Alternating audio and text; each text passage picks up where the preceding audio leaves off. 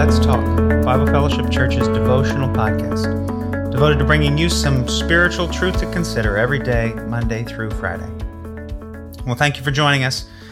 I actually have two passages to read today. The first is Psalm 19, verses 1 and 2. The heavens declare the glory of God, and the sky above proclaims his handiwork.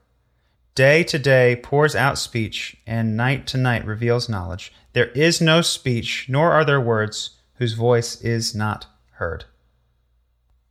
And the second is 2 Corinthians chapter 4 verse 6, which says, "For God who said, let light shine out of darkness, has shone in our hearts to give the light of the knowledge of the glory of God in the face of Jesus Christ."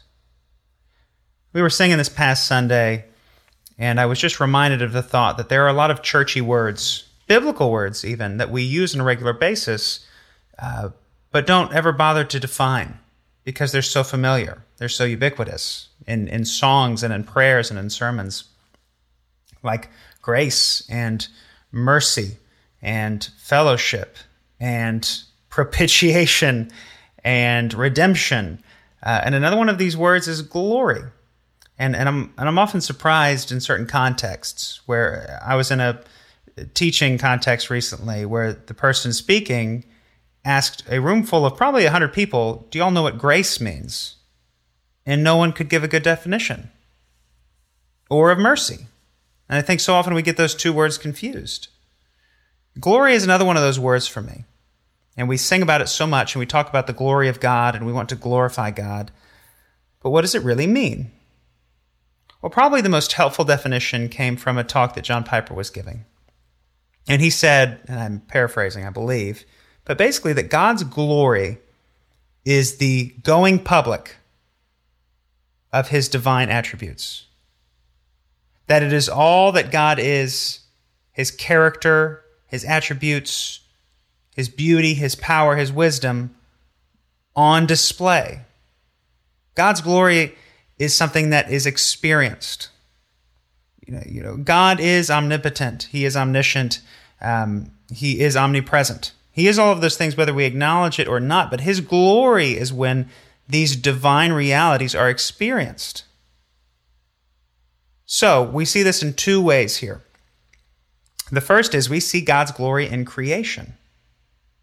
In creation, we see that God is creative, that God is wise in the things that He has made, and He has made so many different kinds of things. He is an artist.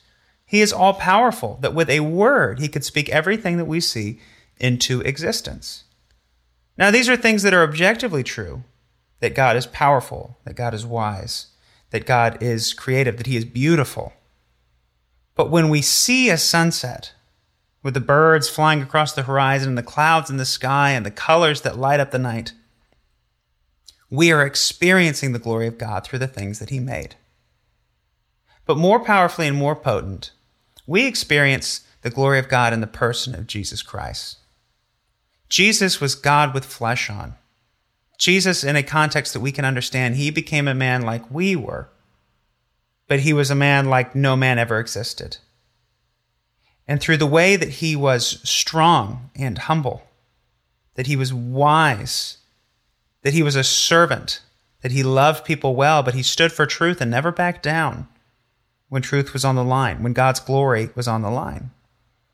And in everything that we read in the Gospels about the life of Jesus, we are seeing the glory of God display in human history, in the way that he loved, in the way that he served, in the way that he went to the cross, and in the way that he conquered sin and death, and rose still a man. We see the fullness of God's glory in the face of Jesus Christ, as 2 Corinthians 4 said. So, next time we sing about the glory of God, be reminded that God's glory is the fullness of who He is, but being experienced by us, by His people.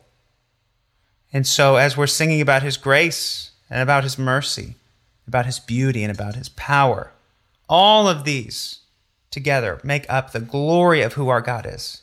And He is a God that is truly glorious and is worthy of our worship. God, thank you for your word.